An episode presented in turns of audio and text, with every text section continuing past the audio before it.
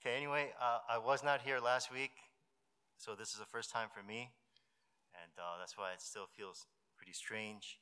It does remind me of my youth pastor days when I preached to pretty consistently about five or six, seven people every week, and uh, there are seven people um, in this sanctuary. So, um, obviously, this is an unprecedented time None of us have experienced anything like this before, and uh, you really can't get away from what's going on with the coronavirus. Everywhere you turn, someone's telling us something about the coronavirus, and um, we see how the virus is rapidly spreading everywhere across the world. Uh, and we think about just the worst case scenarios, we hear about that, and it makes us worry, makes us fearful. So, so how are we to think about all of this? I want to talk about that. The title of the sermon is How Then Shall We Live? How Then Shall We Live? And it comes from Ruth chapter 1, verses 1 through 5. And I'm going to try to do this without the PowerPoint so that you can just focus on uh, listening. Let me pray for us before we begin. Father, we thank you for your grace and your mercy and your love for us in our lives. We thank you that in all circumstances, no matter what circumstances, you are at work to accomplish your uh, redemptive purposes in our lives and in this world. We trust in you for that. We pray that you would give us wisdom through your word and uh, help us to see you clearly through the guidance of your word. We pray in Jesus' name. Amen. Um, okay, so some lessons from Ruth. I'm going to first look at these verses, verses 1 through 5, and then we'll draw a few lessons from it. Ruth chapter 1, verse 1 says, In the days when the judges ruled, there was a famine in the land, and a man of Bethlehem in Judah went to sojourn in the country of Moab, he and his wife and his two sons. The name of the man was Elimelech, and the name of his wife Naomi they went into the country of Moab and remained there. The first thing that we're told uh, in verse 1 is that the story of Ruth takes place at the time of the judges. And you might be familiar with the, the, the phrase that's repeated over and over again in the book of Judges, where it says, In those days, everyone did what was right in his own eyes. For example, Judges 21 25 says that. It's repeated over and over again. Everyone did what was right in his own eyes. So the account of Ruth takes place at a time when God's people were not observing God's laws. It was a time when God's people lived doing what they wanted to do. And we're also told in verse 1 that there was a famine in the land. And those two things are related. Everyone did what was right in his own eyes, and there was a famine in the land. And we see this pattern repeated in the Bible when God's people are spiritually starving themselves away from the word of the Lord, God starves them physically through a famine to show them what a drought they're in spiritually. And this is the context in which this story takes place. The family of Elimelech went to Moab, presumably to escape the famine, because we're told later that they return, uh, that Naomi returns when there was food again. We can imagine kind of situation that they're in, what it must have been like to live in a time and a place where there's a famine. The most basic thing you need to survive, you don't have. So after you run out of food and water, you look for other ways to find more. And eventually you run, you run out of options, so you have to look elsewhere. And that's what it seems like Elimelech and his family are doing. They went to Moab. Now, we can ask this question Was it wrong for them to move to Moab to escape the famine? And I guess we can't automatically assume that that move was wrong, but I think we can safely say that God's intention was for his people to turn to God in the famine. I think that's a safe assumption that in the famine, what God wanted was for his people to turn to him. The Lord did not send the famine so that his people can relocate elsewhere and wait for the famine to pass. God sent this famine to expose the state of their hearts. God wanted his people to repent and return to him. So the proper way to respond would have been to, to, to first examine their lives and repent for being away from the Lord. They were supposed to seek God in the famine. But by going to Moab, in some ways, they're trying to escape the very thing that the Lord is doing in their lives. God says, Here's a hardship I'm bringing into your lives so that you can repent and return to me. And they say, Oh, there's no food here, but that's okay because there's food over there, so we'll go over there. Their lives, it seems, are firmly in their own hands, and they don't see their need for God. And they're trying to control their own tomorrow by going to Moab. So they went to Moab, hoping to make their lives better, but that plan didn't work, as something totally unexpected happens. Verse 3 says, But Elimelech, the husband of Naomi, died, and she was left with her two sons. So now Naomi is left with her two sons. They eventually marry Moabite women, Orpah and Ruth. And then more tragedy strikes this family. It says in verse 4 they lived where they lived there about 10 years, and both Mahlon and Chilion died. The two sons also died, so that the woman was left without, without her two sons and her husband. First, Naomi's husband dies, and then both her sons die. So, what is this story teaching us? And uh, how are we to apply this situation into our lives today? Uh, first lesson trust God in hardships. Trust God in hardships. Um, Elimelech and his family go to Moab looking to escape, looking for a better situation and they cannot find it. Staying in Judah meant suffering and hardships, repentance, depending on the Lord for every meal. But on the other hand, there was food in Moab. Moab clearly looked like the better option. But they go to Moab and they're met with some other ways to die. And of course, we don't conclude from this that everyone who turns away from the Lord will, will be met with worse tragedy in this life or suffering in this life. That's not what we're saying. But this story does teach us that we can never find security in this world away from the Lord. Even in famine and hardship, the only place where we can have shelter is when we are with the Lord. I guess we're in a similar situation today as Elimelech was. Elimelech had a famine and we have the coronavirus. And we have to remember in our situation that the Lord is the Almighty God who controls the universe. He's a sovereign Lord who rules over all. So it's not, it's not just enough to say, trust God because, oh, he's, he's sovereign, he's not, he's not surprised by the coronavirus. It's not just enough to say that. God is not surprised by the coronavirus because he orchestrated the coronavirus into our lives. Just as God ordained that time for his people to go through the famine, God ordained a certain period of time for us to experience this famine. So, how should we go through this? What kind of attitude should we have? Most people are trying to get through this time, just get through this time, just trying to escape the virus. But again, God did not orchestrate this situation so that we can just bunker down and wait for it to pass. Many people are reading up on the, on the virus situation, watching videos, keeping up with the news, which are all good things so that we can stay informed. But then that knowledge can easily turn into false hope. And this is why people um, uh, place their hope in, in wrong things, other things. We come to conclusions like, you know, this is why, you know, we need to stay, ho- stay home because mathematically, this is how the law of exponential growth works. This is how testing has to improve. This is how hospitals can stay afloat, which are all good thoughts. But as we do that, we begin to place our hope in, in things like science and government and human, human strategies. And we have to be careful not to, not to turn to Moab for our hope.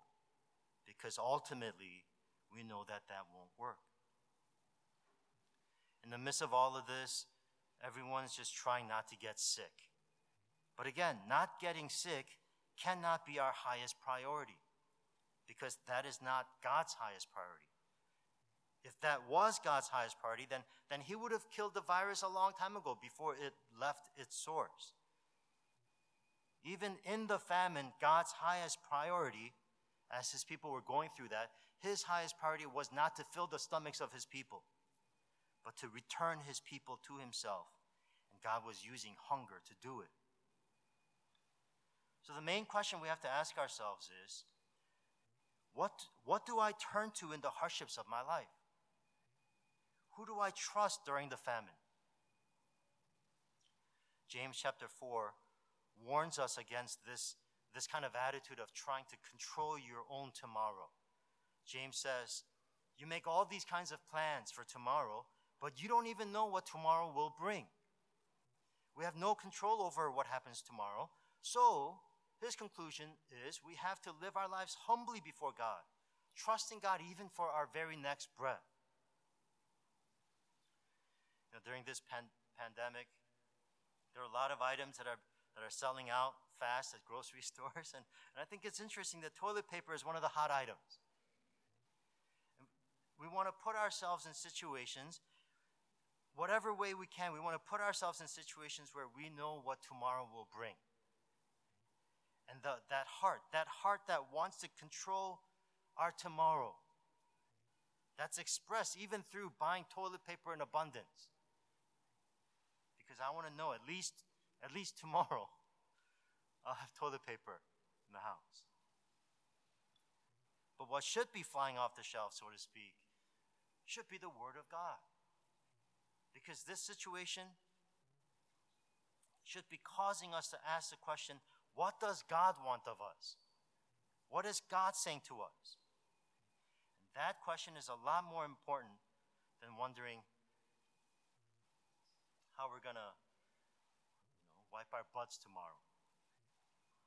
We truly are at a time where people are away from the word of the Lord. And God wants his people to return to his word and trust him with our very lives trust God in hardships. Secondly, love others in hardships. Trust God in hardships, love others in hardships. Now, does the call to trust God mean that we ignore the social distancing plea and just go about our lives as usual? Does trusting God mean that we physically gather together in one place for Sunday service? No, it's not that easy because we have other things that we have to consider. We know that the more we gather, the more the virus spreads. And the more the virus spreads, more people get sick and die. So, this virus situation calls for a lot of wisdom. It's not, it's not clear cut like, for example, if you're persecuted for your faith, you, you'll still risk your life and preach the gospel because, because in that situation, it's clearly that's what it means to trust God for your life. But in this situation, if you trust God and still gather to worship God, then not you, but other people might die. And that's why we have to heed the call to self quarantine and keep social distance, even though the chances of something happening among us might be slim. So we have to navigate this not only with faith in God, but with love for others. A good question that young people can ask themselves is what if this was a virus that affected young people the most. Instead of the elderly, what if this affected young people the most? Would we respond differently? Will we still go out freely and gather and do what we might be doing now? So, in this situation, young people, the healthy young people, are the ones that have to sacrifice and stay home out of love for others. By the way, uh, a lot of, lot of people are, are going to lose money during this time.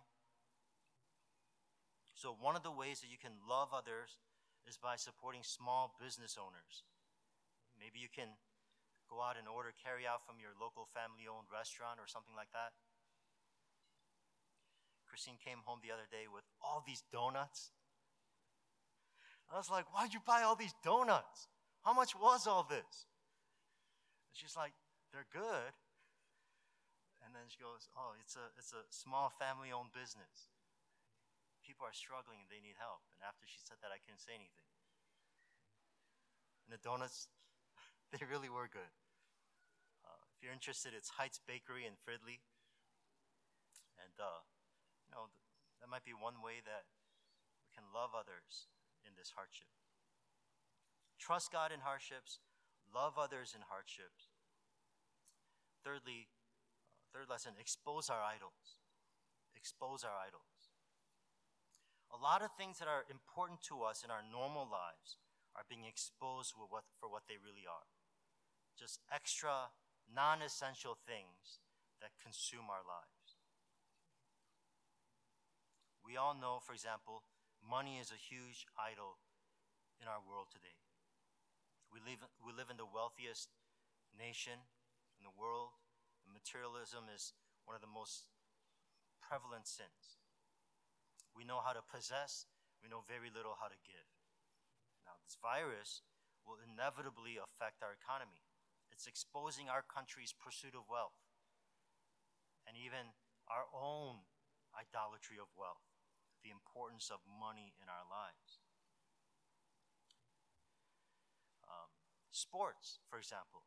The whole sports world has shut down. There are no sports to watch on TV. Most of the shows with pundits, you know, talking about sports is all gone. So all the sports junkies don't know what to do with their spare time now.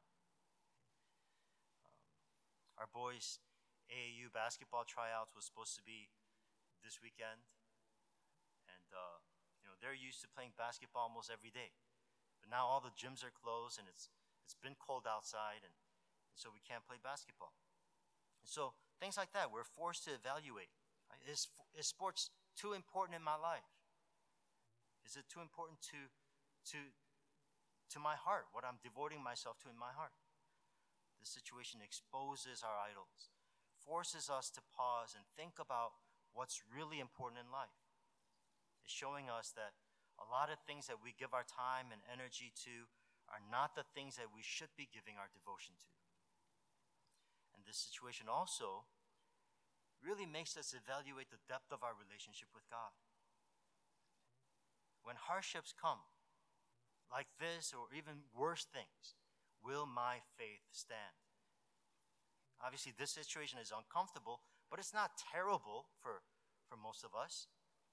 But when truly terrible times come, will my faith stand till the end? Christine told me that last week when she went grocery shopping, um, she said that it was mostly the, the quick and easy foods that were, that were gone from the grocery store. Processed foods like corn dogs, chicken nuggets, foods that are easy to make. This week, she went to the grocery store again, and this time she said the items that that you need, the items that you need to make real food are now gone. Things like flour, sugar, eggs, oil, butter. Base ingredients that you need to make all kinds of foods. You see, so this situation, this whole virus situation, exposes our idols, the things that we love in this world, and along with that, it exposes the processed food faith that we have in our lives. Our knowledge of God often consists of a verse here, a passage there, a quick and easy faith that makes our relationship with God convenient. But hardships have a way of stirring up real faith, bringing out the base ingredients of our relationship with God. Do I truly believe in God? Do I truly trust Him with my very breath? It causes us to ask questions that we normally don't ask because a lot of times it's too easy, it's too convenient. We don't have to. So during times like this, it, it helps us to see what's important. It helps us to see the need to get deeper into the Word of God. That I need to really trust God so that my faith will be able to overcome any difficulties I face in my life. Fourthly and lastly, trust God in hardships, love others in hardships, expose our idols, and then lastly, watch your life and repent. Watch your life, and repent. I think it's fascinating that this one little virus brings the whole world to a halt. I mean, think about the, the, the, the, changes that this one virus made in the entire world. The entire sports world is shut down, our economy is sinking, airports are closing, countries are closing their borders, all because of this one virus. When the famine hit the, the land at the time of Ruth, there were probably many people who explained it away, just explained it away with natural causes, right? Oh, it's because we haven't had rain and we were due for a season like this. Things like this happen once in a while. We just have to get through it. You see, back in Deuteronomy, in God's law, God said, Deuteronomy 28, verse 15, but if you will not obey the voice of the Lord, if you will not obey the voice of the Lord your God, or be careful to do all his commands and his statutes that I command you today, then all these curses shall come upon you and overtake you. That's what God promised. And of course, one of the curses was no rain and no harvest, famine. Through the famine, God was saying, Repent and return to me. Return to my word. I heard an episode of Ask Pastor John earlier this week, and John Piper called the coronavirus a, a thunderclap from God. A thunderclap from God. That God is trying to get our attention, calling people to repent. And that's exactly what this is. God does one little thing, and the whole world comes to a halt with one small virus, God gets the attention of the entire world. And He says, Repent and turn to me. You know, whenever things like this happen, or whenever there's a natural disaster, some people will say, know, these are the signs of the end of the, the, the end times, the beginning of labor pains, as the Bible talks about. The end is near. Some people are going to say that. And we hear things like that, and we have a tendency to push them off. Oh, of course, those, those people are going to say that. But you know, like they're always saying those, they're, they're too charismatic, they're too out there.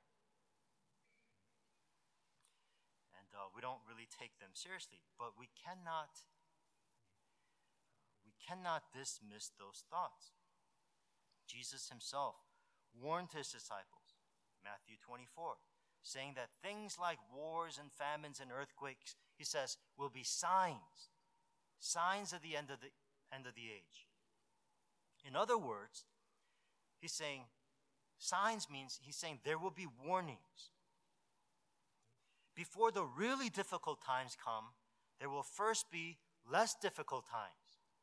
Warnings to warn you to get your attention so that we can prepare our faith and turn to the Lord. Things that causes us to evaluate our hearts and evaluate the state of our faith and our relationship with God. So at the very least, this situation should cause us to examine our lives and stir our hearts to turn to the Lord.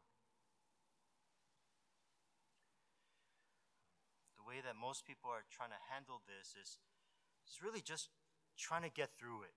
You know? We're waiting for all of this to blow over. Hopefully, in a month or two, all this will blow over and things will get back to normal. But you see, in many ways, God does not want things to go back to the way they were. He's saying there's something wrong with your normal. He's saying, examine your lives.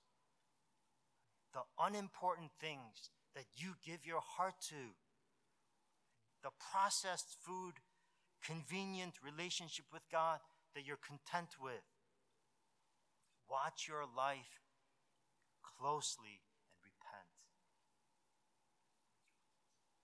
I was talking with another pastor who pointed out that, that it's really interesting that the strong and healthy people, like some of the NBA athletes who have caught the virus, are not affected by the virus. They say things, they say that they, they feel like they can go and play right now. They don't have any symptoms. But it's the weak and the elderly that are dying from the virus.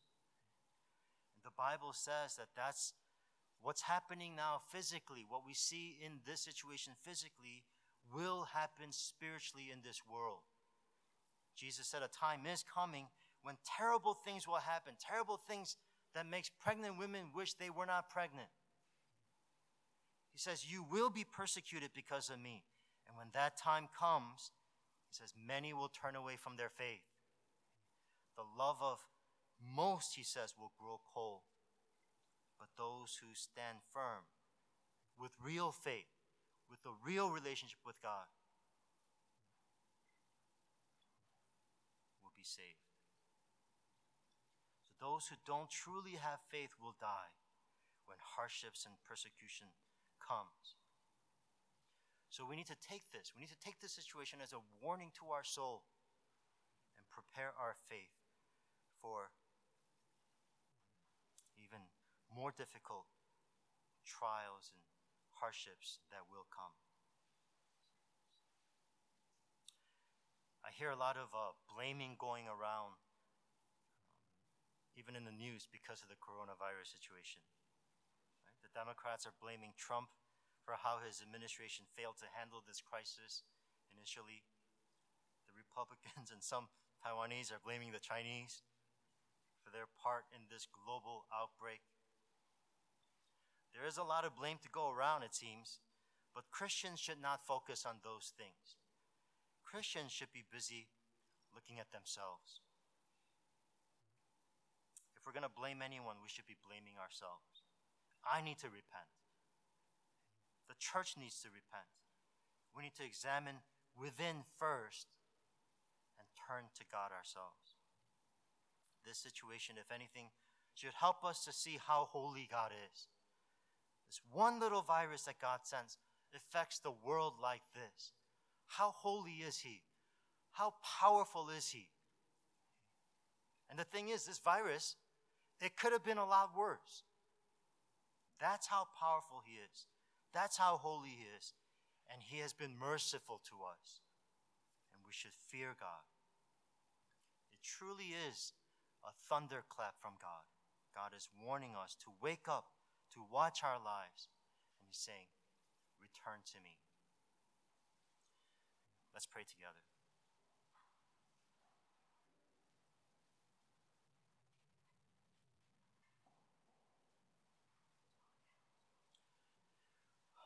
Going to close our worship with just one song, and I just wanted to sing. Out of all the different type of songs that we can sing, I just wanted to sing a song of worship to God, just praising God for His His holiness and His greatness, um, just even demonstrated through the situation. Um, let's turn our eyes away from circumstances, the news, even ourselves, our worries, our fears. Let's turn to the Lord. That's exactly His intention for us. Turn to the Lord who controls the universe. And learn to trust Him, get deeper in our relationship with Him. So, so we'll close our time with this song. Let's pray together. Father, we thank you for your great love for us. We thank you that um, you speak to us and guide us with your word. We thank you that you show yourself to us uh, through your word and uh, your intention and desires constantly out of your love draw your people closer to yourself. We pray that in this situation that it would really cause us to get deeper with you, help us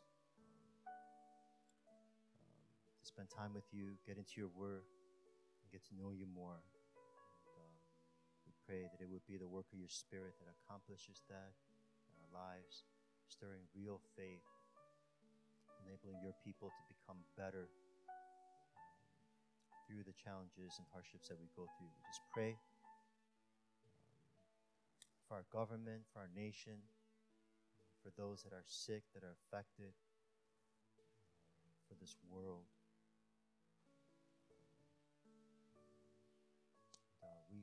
We pray for your mercy through this.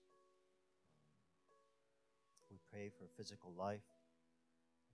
But even beyond that, we pray that hearts would turn to you. We pray for even workers all over the world that are still laboring to preach the gospel through this time.